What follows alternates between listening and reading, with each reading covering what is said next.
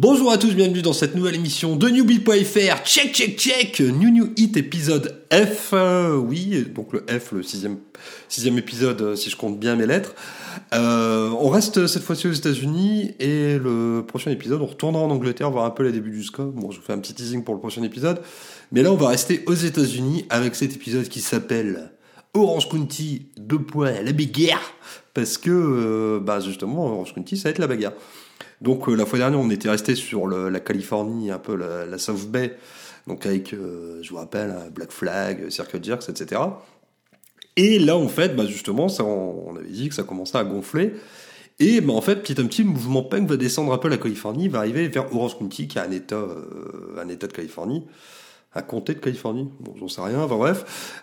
Donc Orange County, et Orange County, en fait, c'est un peu résidentiel c'est plutôt euh, comment dire autant euh, Los Angeles c'est un peu arty c'est un peu un peu la plage etc là c'est vraiment un peu la classe moyenne et en fait Orange County dans les années 80 c'était un peu l'American Dream euh, foutu en l'air donc en gros c'était beaucoup de, de jeunes un peu de classe moyenne avec des, des foyers qui étaient complètement explosés avec les, les débuts des grosses vagues de divorce aux États-Unis vous vous rappelez Hein, quand on était petit, qu'on disait un divorce aux États-Unis, un mariage sur deux fait un divorce. On dit, oh, en France, ça n'arrivera jamais. Bon, on y est là. donc, eux, ils étaient un petit peu en avance. Euh, donc, euh, on arrive sur Orange County, et en fait, c'est toute cette jeunesse euh, américaine qui est un peu désabusée et qui se fait un peu chier, surtout. Euh, bah, va commencer à s'intéresser au punk. Et en fait, bah, ces mecs-là, on pourrait dire que ça, allait être des soumis, mais pas du tout en fait. Ils vont arriver comme des gros bourrins. Donc, c'est-à-dire que le, le, punk, avant d'être un peu sur une, enfin, on peut dire une élite, parce que c'est pas du tout une élite, mais sur un peu les paumés de Los Angeles euh, et les artistes de Los Angeles, bah là, ça va être un peu plus grand public avec les gros paumés de la classe moyenne. Donc, on va commencer tout de suite avec le premier groupe, avec quand même un des putain, bon, alors je vous rappelle le concept de New Hit. On parle des, des tubes punk. Et là, on va parler d'un putain de tube, c'est Amoeba des, de The Adolescents. Euh, qui est quand même, je pense qu'il y a beaucoup, beaucoup de gens qui connaissent cette chanson. Et elle est totalement géniale. Quoi. Euh, donc, The Adolescents, c'est un groupe qui a été créé en 1980 à Fullerton, en Californie, donc euh, dans le comté d'Orange. Euh, à la base, il y avait Steve Soto, qui est le bassiste euh, The Adolescents, qui est quand même une figure emblématique du punk depuis tout le temps. Enfin, malheureusement, il est décédé, mais il jouait dans, le groupe Agent Orange. Donc, vous avez compris la vanne Orange County, Agent Orange. C'est le poison qu'ils aient récupéré au Vietnam, l'Agent Orange. Mais il y a le chanteur de ce groupe-là, Mike Palm, qui veut pas jouer les textes de Steve Soto. Donc Steve Soto est un peu malheureux. Puis c'est un peu le début, quoi. Donc euh, les mecs, ils ont récupéré un peu le punk euh, de la, des, Black Flags, Security Jacks, etc. Bon, ça se cherche un petit peu. Et à la fin d'un concert, bah, il y a Steve Soto qui a trouvé un mec qui s'appelle Tony Cadena. Enfin, c'est son pseudo Tony Cadena, mais à la base, c'est Tony Bradenborg. Et euh, bah, en fait, à deux, en gros, bah, je suis un peu malheureux, je créerais bien un groupe et ils vont créer The Adolescents. Alors, ils vont s'adjoindre au tout départ les talents du guitariste John O'Donovan et du batteur Greg Williams.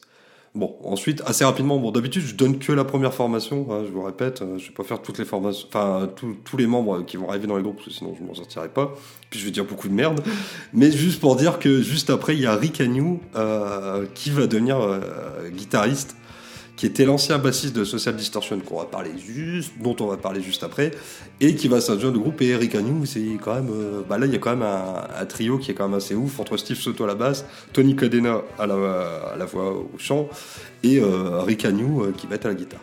Donc eux, leurs influences, ça va être plutôt... Bon, en c'est pareil, ça ne veut rien dire. En gros, les influences, c'est punk. Mais euh, ils aiment beaucoup les, New York Dolls, comme beaucoup des premiers groupes punk. Hein. On en je sais pas si on en avait parlé, mais même en Angleterre, tout ce qui était euh, les Pistols, euh, les, les Damned, etc., ils aimaient beaucoup les New York Dolls. Et également, alors là c'est là où ça va changer un peu le game, c'est qu'ils aiment bien aussi Black Sabbath, qui est quand même considéré comme le premier groupe métal euh, américain, période Ozzy Osbourne, et même période Dio, c'était super bien, mais bon, Black Sabbath, New York Dolls, et un peu tout ce qui se fait au-dessus d'eux en Californie. Donc avec ce, cette influence et ce son, ils vont commencer dans leur, dans leur façon de composer à créer des breaks un peu heavy metal, des, riffs un petit peu lourds, mais juste juste limite, pas trop lourd encore, on n'est pas encore dans, le délire euh, de la lourdeur euh, vraiment américaine. Et ben en fait, ce, truc-là, en gros, ils ont dit, bon, nous, parce que à la base, bon, je resitue, les punks, c'est un gros fuck off, genre, on veut pas. Enfin, c'est le plus grand mythe, il est là, en fait, mais en gros, ils ont dit, on chie à la gueule de tout ce qui a, fait, tout ce qui a été fait avant musique, c'était nul, et nous, ça sera mieux. Et en fait, il y a une sorte de petit décodeur, bah, on l'a vu avec Black Flag juste avant, un petit décodeur en disant il faut que ça soit rugueux, euh, euh, pas commercial, etc. Donc, eux, ils vont dire eh, mais nous on aime bien quand même un peu mettre du heavy metal, des trucs, des riffs sympas. Et en fait, bah, comme ils vont se décomplexer euh, eux-mêmes, ils vont décomplexer les autres. Donc en fait, c'est ce qui fait que le son américain va devenir un peu moins rugueux que ce qui était initialement. Et ça va, de ce que j'en vois et de ce que j'en sais, ça passe justement par The Adolescents qui vont essayer de mettre un peu de pop, un peu de, un peu de, un peu de riff de guitare assez cool. Et bah, ça va un petit peu influencer tout le monde. Donc euh, bah, au début c'est un groupe de jeunes, hein, ils vont jouer dans leur lycée. Euh, bon, sauf que dans un lycée au début des années 80, en jouant du punk, ils se sont fait un peu traiter par tout le monde et euh, ils se sont fait virer. Mais l'air de rien, le groupe il commence à bien marcher et bah, il commence à avoir un petit peu de violence. Alors, ce que je vous ai expliqué juste avant, c'est que fait, les concerts à ce moment-là, bah, que ce soit à Orange County, mais également en Californie, ils deviennent de plus en plus violents. Donc, en gros, pour vous situer, vous avez la première vague des mecs qui disent Qu'est-ce que c'est que cette musique? C'est génial, je suis à fond dedans, c'est cool, hein, c'est top. Et ensuite, il y a les mecs qui font ah, putain, ça a l'air d'être cool. Il y a des mecs qui, font des pogos, ils sont en train de se défouler, ils sont en train de se bastonner. Moi, j'ai envie d'y aller. Et il y a des gens comme ça qui en avaient un petit peu rien à foutre de la musique, qui étaient juste là pour se défoncer. Enfin, pour défoncer les autres et puis pour, euh, pour se défouler. Donc, euh, l'air de rien, les concerts, ils commencent à être un peu tendus euh, à cette période-là. donc, bon, pour revenir à The Adolescents, ils commencent à sortir plusieurs démos. Et ils sortent sur leur troisième démo la chanson Amoeba. Euh, qui va devenir un putain de carton. de toute façon, je pense que si vous la connaissez, vous la kiffez. Si vous la connaissez pas en une écoute, vous allez dire putain, cette chanson, elle défonce. Honnêtement, enfin, il n'y a pas. Même si j'appelle ça New New il n'y a pas énormément de chansons à la première écoute, c'est quand même gros tube, mais celle-ci, ça passe quand même euh, crème. Donc ça a tellement bien marché sur les radios au collège, vous savez un peu le système américain, c'est-à-dire que dans les universités, il y a des radios un peu pirates, officielles, qui passe la musique pour les jeunes. Et en fait, ça va faire le tour de toutes les radios collèges, donc les radios de fac, ça s'appelle collège, euh, des États-Unis. Et en fait, l'air de rien, ils vont même sortir euh, cette chanson en single. Donc ça va être un des premiers gros singles punk américains qui va être diffusé. Et en 81, euh, ils vont signer sur Frontier Records, qui était exact, qui est quand même, qui commence à être un peu le gros label en Californie. Qui a notamment signé euh, Circle Jerks, qui a fait les albums mythiques de Circle Jerks, enfin les deux premiers. Et donc, The Adolescent, ils rentrent en studio et ils sortent l'album bleu, donc, qui s'appelle The Adolescent. The Adolescent, c'est les tout bleus. Et ça sera un des premiers albums, on avait dit sur l'épisode d'avant, qu'il y avait Black Flag qui avait commencé à être un peu diffusé, les Dead Kennedys aussi, mais là, en fait, en mode cool, en mode pas euh, super méga revendiquant punk, euh, en disant on fait juste des bonnes chansons, bah, ça va être un des premiers albums qui va être diffusé en tout territoire et qui va marcher euh, de ouf. Quoi. bon, juste pour la petite info, bah, si vous la connaissez, c'est certainement que vous avez joué, enfin, soit vous kiffez le punk et c'est tout, c'est cool, soit vous avez joué à Tony Hawk 3, parce qu'elle était dedans. bon, les BO des Tony Hawk 1, 2, 3, c'était mythique, il y avait beaucoup de punk dedans. C'était totalement ouf. Et elle est également dans un GTA. Je sais plus lequel, mais elle est dans un GTA. Et donc après ce, après GTA, non, on revient, on revient dans les années 80. Euh, le groupe donc, on a dit ça marche bien. Et ben en fait, l'air de rien. Euh, ils disent il y a peut-être moyen qu'on en vit, il y a peut-être moyen qu'on gagne un peu de thunes là-dessus. Et les maisons de disques qui vont commencer à dire on veut bien vous signer, on veut bien vous passer à la radio. Mais il va falloir faire un petit peu de concession, parce que vous vous rendez compte, dans les années 80, euh, et en fait, euh, bah, au bout d'un moment, ils vont un peu se faire traiter, parce que, euh, en fait, il y avait des mots fuck dans leur chanson, et ils vont être remplacés par suck. Enfin, ils vont vouloir, que les membres du groupe, les remplacer par suck juste pour passer à la radio.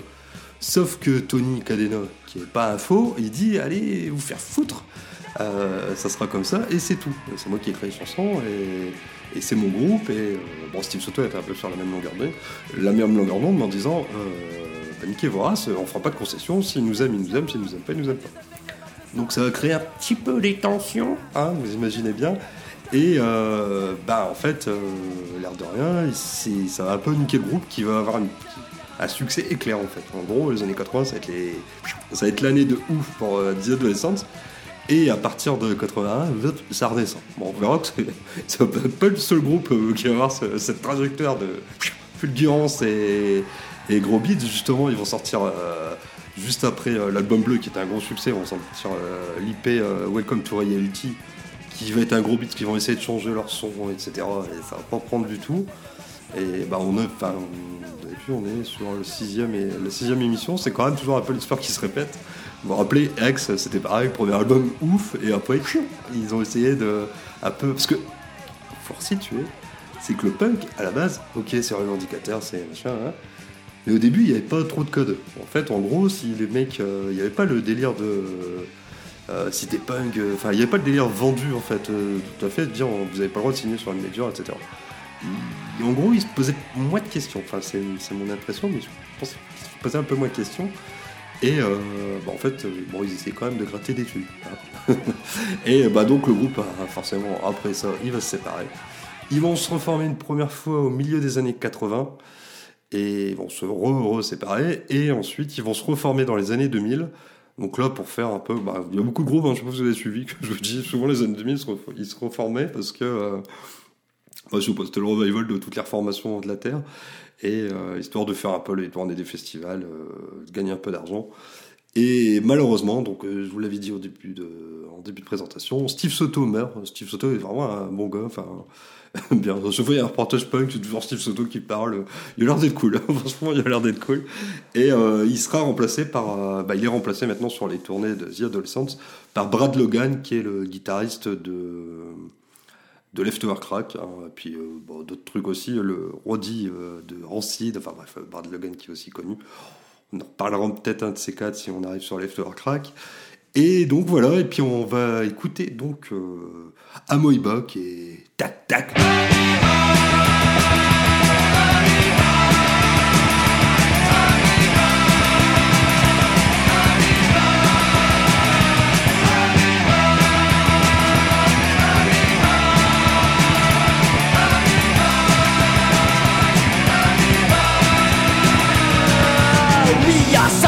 In our lab, looking through the microscope. The little glass sides, they never lie. How can this falling cope? I've never seen anything like it before. This amoeba's got a mind of its own. But don't turn your back to stupid science world. This is reaching for the telephone.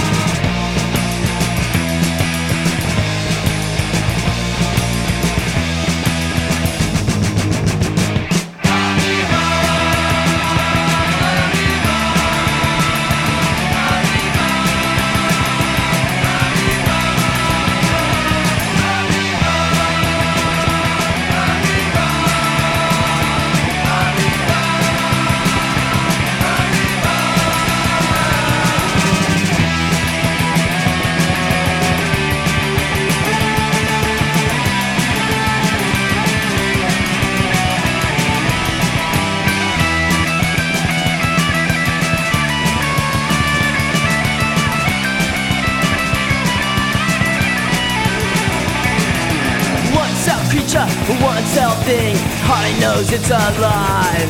You're better off dead if you only knew your growing life's taking a dive. I've never seen anything like it before. This amoeba's got a mind of its own. But don't turn away, you stupid science world. This is reaching for the telephone.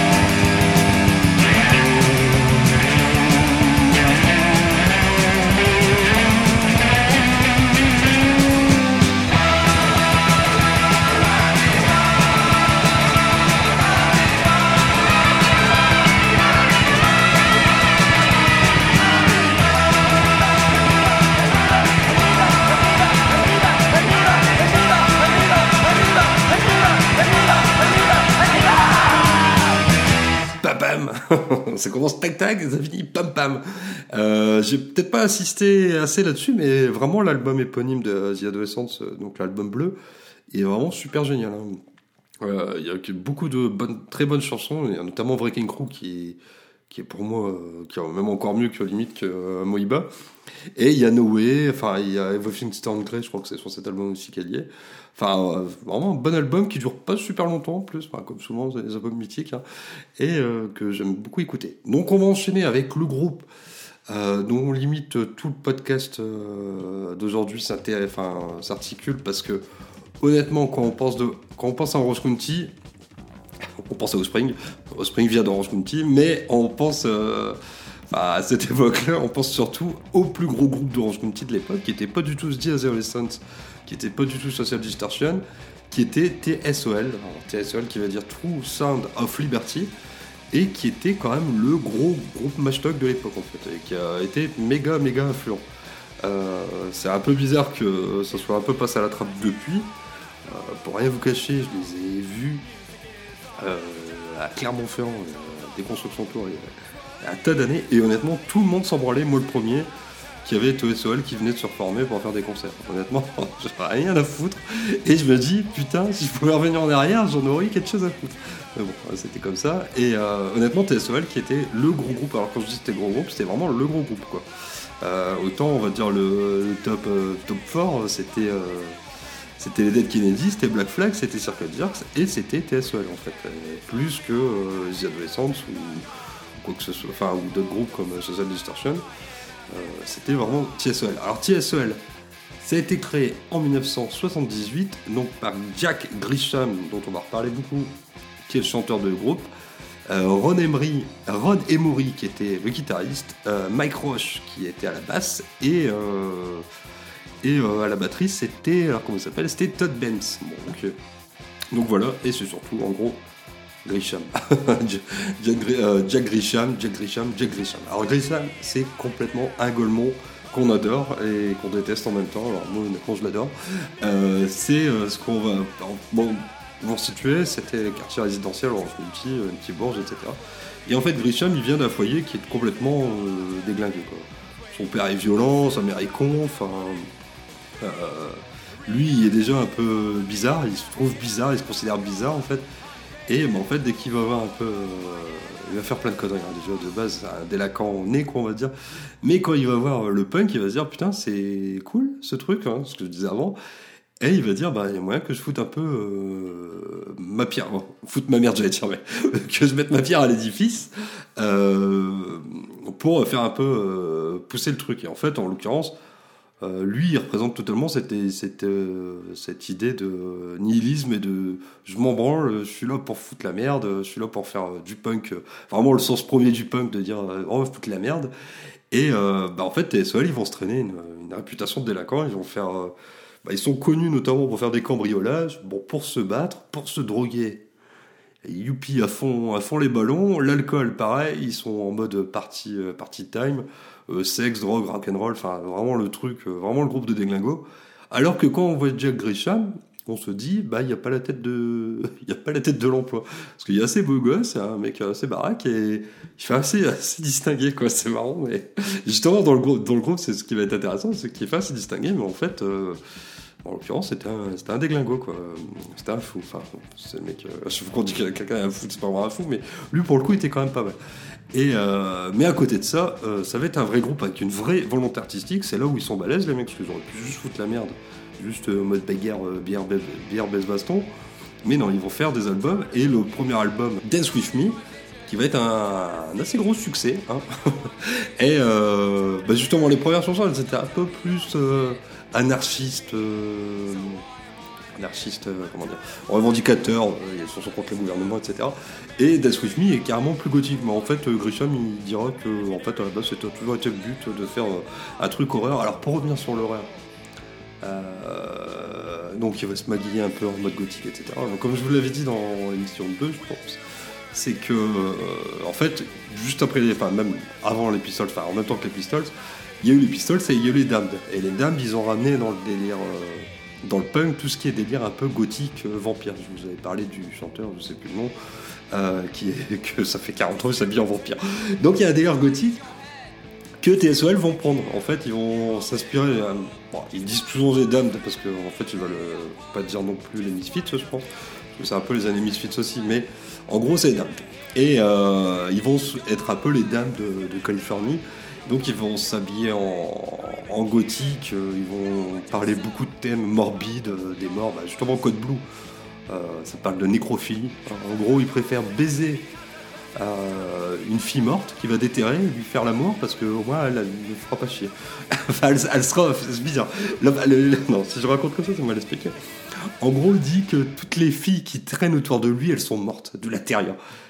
Et il préfère baiser, euh, enfin, il préfère faire l'amour à quelqu'un qui est vraiment mort. Au moins, qui fait pas. Je sais pas, c'est un truc chelou. Les paroles sont vraies en fait. Je l'explique super mal, mais j'aime bien ce- cette dualité. Et euh, donc, eux, ben, comme je vous l'ai dit, c'est un peu les. Bah, les fous la merde en fait, hein. ils vont chercher la bagarre.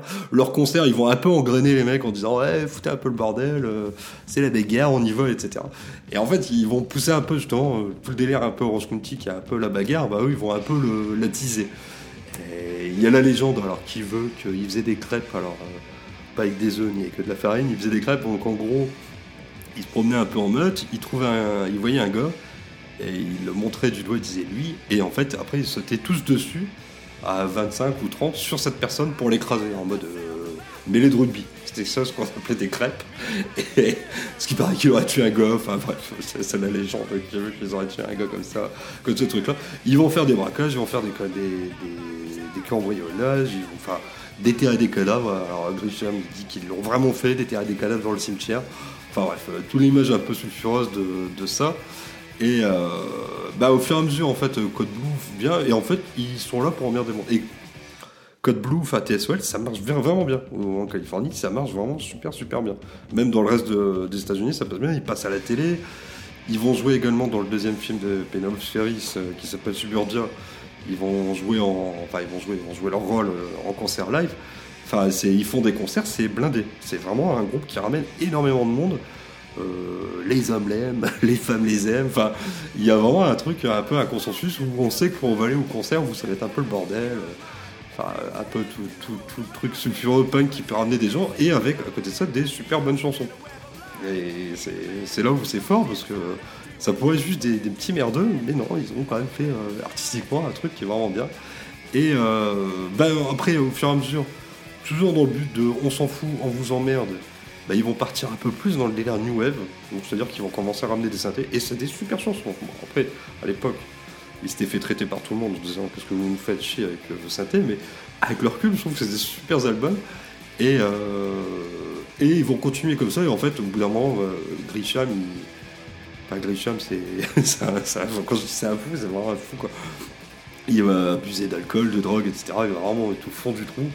Il va se marier avec, euh, alors pour anecdote, euh, bon maintenant c'est pas même à l'époque, mais mais attention, je veux bien quand même Grisham, mais il va se marier avec une fille de 14 ans mexicaine. Et bah, en fait, il va se marier avec elle, je sais plus quoi, je crois que c'était au Mexique parce que c'était toléré. Il va taper de la coke avec elle, enfin tout type de drogue, et elle va être morte d'une overdose quoi. Et en fait, euh, bah, que des faits de vie comme ça. Euh, Jack Grisham, pour info, il a sorti une- un roman biographique qui s'appelle An American Demon, euh, qui raconte un, peu- euh, tout ce qu'il a fait depuis qu'il est petit. il a fait quand même beaucoup de merde. Quoi. Il a, enfin après, que, honnêtement, je pense que euh, à peu près 90% de ce qu'il raconte, je pense vraiment que c'est vrai, quoi, parce que tout le monde le confirme que c'était vraiment le, malade de l'époque, c'était vraiment Jack Richard. Donc en 83, il quitte le groupe, il est vraiment au fond du trou, il n'y a plus une thune, enfin il y a une sombre merde. Il va commencer à errer, enfin bref, euh, souviens un peu le parcours cha- chaotique. Il va euh, devenir sobre seulement en 88. Donc entre 83 et 88, bah, en fait, euh, TSOL, je sais plus, je crois, il n'y a, plus qu'un seul membre qui reste.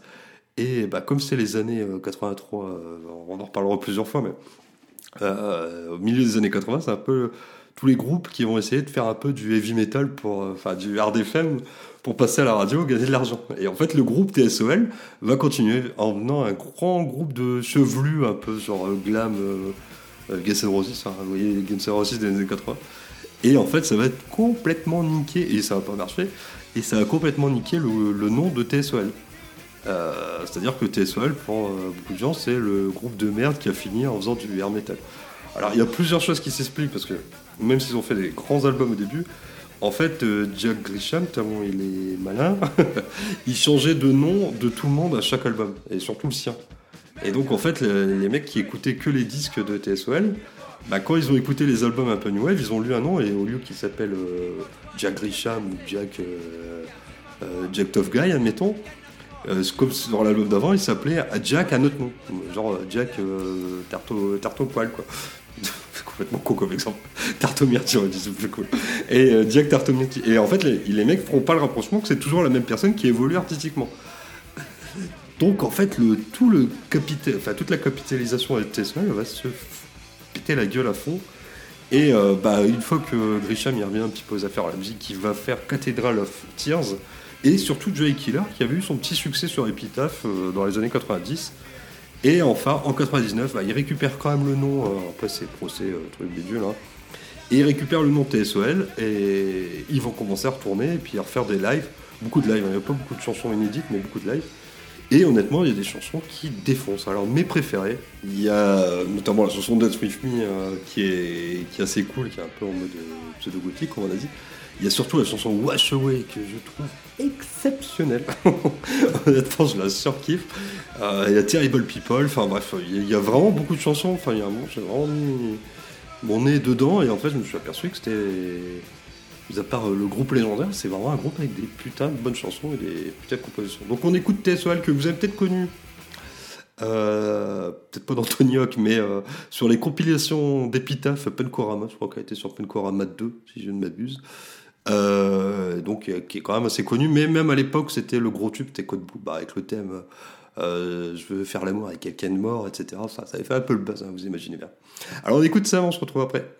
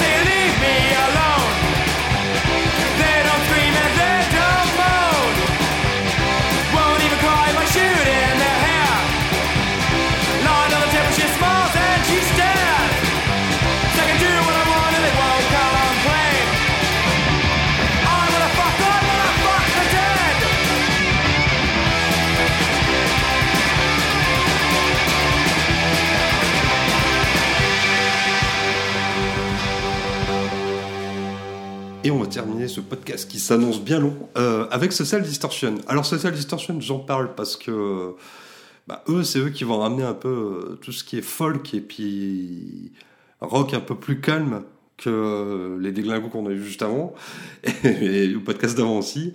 Et eux, c'est un peu bah, ce euh, ce qu'on va appeler les songwriters. Donc en gros, c'est l'énergie du punk rock avec des chansons un peu folk, un peu à chanter. Et euh, bah, Social Distortion est un des premiers représentants de ce courant. Donc euh, Social Distortion s'est créé en 1978 par Mike Ness, qui est guitare et chant et qui sera plus ou moins l'élément fondateur de toutes les incantations de Social Distortion. Il y a Casey Royer à la basse, euh, qui deviendra plus tard le chanteur de D.I., qui est un autre groupe donc, euh, dont je ne parlerai pas, je vous rassure tout de suite. Euh, sinon, je, ferais- je mets toutes les lettres de l'alphabet, enfin, je ferais toutes les lettres de l'alphabet et j'aurais même pas fait la moitié. Euh, et ensuite, euh, il y aura euh, la troisième personne, c'est Mark Garrett à la basse, qui va mourir d'une overdose et qui va être remplacé par Rick Agnew. Et Rick Agnew, on en a parlé juste avant, qui va devenir ensuite guitariste de, de Les Sons. Et euh, donc ça, c'est au tout début. Donc eux, leurs influences, bah, c'est surtout les Clash. Alors justement, comme les Clash, Social Distortion, ça va être un peu les punks qui vont qui vont faire un peu des chansons à boire ou des chansons à, chanter, on va dire. Les Clash, eux, ils étaient influencés plutôt par l'embrouille un peu pub anglaise. Bah eux, c'est un peu l'embrouille folk, les Johnny Cash, les euh, bah, peut-être un peu les premiers Dylan ou des choses comme ça, ou vraiment une, une sèche, une chanson. Sauf que la gratte sèche, elle va devenir électrique et puis ça va devenir un peu. euh, en prenant un peu l'énergie du punk, ça va être un peu cette, cette tambouille-là de Social Distortion qui va être reprise par beaucoup de groupes derrière qui était un peu l'évolution logique aussi du courant, qui ramène un peu toutes les origines de, du rock et pour faire après chaque. euh, comment dire, chaque branche du punk en fait. Et euh, ils sont aussi inspirés bah, forcément par les Pistols et les Ramones, et en fait ils sont aussi inspirés par la drogue. C'est quand même un groupe qui prendra beaucoup de drogue au début. Euh, justement, on va en reparler parce que le groupe aura plus ou moins deux histoires. Et, et eux ils sont vachement plus influencés aussi par rapport au groupe, on l'a dit. Ils sont un peu contre-courant, ils sont un peu influencés anglais aussi. Donc euh, les crasses, les, des choses comme ça, enfin ils écoutent beaucoup les trucs d'Angleterre. Tandis que les groupes qu'on a parlé avant, c'est plutôt, plutôt ricain, ricain, quoi. À part les Pistols, qui est quand même la base de tout le monde, mais c'est un peu plutôt ricain. Et euh, bah justement, je parle de ce groupe-là, c'est pour parler également d'un deuxième groupe qui n'est pas vraiment de, de County, qui est plutôt de Californie, euh, plutôt vers la plage, on va dire, je sais pas, Venice Beach peut-être. Euh, c'est Youth Brigade. Alors Youth Brigade, en deux mots, c'est un des premiers... Enfin, c'est les frères, c'est les frères, les frères de Youth Brigade, euh, j'ai plus les noms, mais qui vont créer le label BYO, euh, BYO et qui vont être des promoteurs de concerts punk en fait dans la région de Californie et qui vont faire leur petit label et qui vont sortir les premiers groupes de beaucoup de groupes, enfin les premiers disques de beaucoup de groupes mythiques. Et Youth Brigade justement en 82, ils décident de faire une tournée à travers tous les États-Unis, ce qui n'a pas vraiment été fait encore jusqu'à 82, hein, on est déjà un peu plus tard que 78, mais qui n'a pas encore été fait. Et euh, donc, enfin, bon, je vous le dis tout de suite, il y a un documentaire qui s'appelle Another State of Mind, comme la chanson de Social Distortion qu'on va écouter. Et je vous conseille euh, un milliard de fois, c'est dans les documentaires, les, enfin, les films documentaires les plus cultes du punk. Et en gros, Youth Brigade vont décider d'acheter un bus qu'ils vont retaper, un bus un peu pourri euh, qu'ils vont retaper, et qui vont aménager pour dire de dormir dedans. Et le but du jeu, c'est que Youth Brigade et Social Distortion ils fassent le tour des États-Unis pour propager la bonne parole du punk. Ok. Sauf que si je dis ok avec un petit rire derrière, c'est que ça s'est pas trop passé comme ça. Euh, parce qu'on voit dans le documentaire justement que, bah, en fait, au début, ils sont super positifs, genre c'est cool. Ils font, allez, au début, ça se galère un petit peu, ils, ils arrivent pas à avoir d'argent, ou ils ont des problèmes de salle, etc. Ils voient des gens cool un peu, genre ils, commencent à retourner au Canada. Donc ils sont encore assez positifs, mais ça va vite, vite se dégrader parce qu'en fait, bah, déjà vivre en communauté euh, deux groupes. Alors déjà que dans Social Distortion, ils s'entendaient pas trop. et Social Distortion plus euh, Youth Brigade, ça commence à se tirer un peu dans les pattes. Euh, en plus, il y a des junkies hein, dans l'histoire. Donc, euh, vous imaginez un peu les embrouilles euh, de junkies. Et en plus, tout l'argent, le peu d'argent qu'ils gagnent, bah, ça va passer à réparer le bus qui tombe en panne à peu près tous- les jours. Donc en fait, ça va commencer à se galérer, mais de ouf, au bout d'une semaine quoi. Et donc en fait, le documentaire voit un peu comment toute la situation s'est dégradée. En... bah, Il y a des petits trucs co- cool à côté. hein. Par exemple, à un moment dans, le film où il y a quelqu'un qui apprend euh, aux gens qui vont regarder le film les danses punk, euh, le skank, euh, toutes les danses de Californie qu'on a parlé dans l'épisode juste avant. Après, on va voir un peu aussi des, des paumés, que ce soit au Canada ou aux États-Unis, etc., pour dire un peu le punk, la conscience. On va voir justement une scène qui est complètement surréaliste, où il y a des punks des débuts des années 80 qui ont commencé à partir en couille. Et du coup, il y a les cathos américains qui ont créé une cellule spéciale punk. Et en fait, on va voir euh, bah, des punks repentis auprès des cathos où il y a En gros, le, curé, je sais pas si c'est un curé ou si c'est juste un homme de foi qui va leur dire euh, Oui, le diable est en vous, mais faites-le sortir, etc. Bref, il y a des trucs qui sont intéressants à côté, mais il il y a aussi toute l'histoire de l'embrouille, euh, que ça se dégrade à fond. Et en fait, au fur et à mesure des semaines, on va avoir des mecs, euh, des groupes qui vont se barrer. En oh, c'est de la merde, je me casse, je prends le bus, je rentre. Et au final, c'est ça distorsionne. Bah, à la fin, il il- je crois qu'il reste plus que Mike Ness. Donc en fait, ils se sont tous barrés. Donc le groupe, après, il est mort. Il c'est un peu séparé pendant longtemps. Mais euh, il y a juste Mike Ness. Et justement, il y a Mike qu'on va voir à un moment donné dans le, documentaire, qui lui est toujours sur sa guitare. Et il va commencer à composer. On va voir comment il va composer la chanson Another State of Mind, qui va devenir plus tard un des plus gros tubes de ce groupe.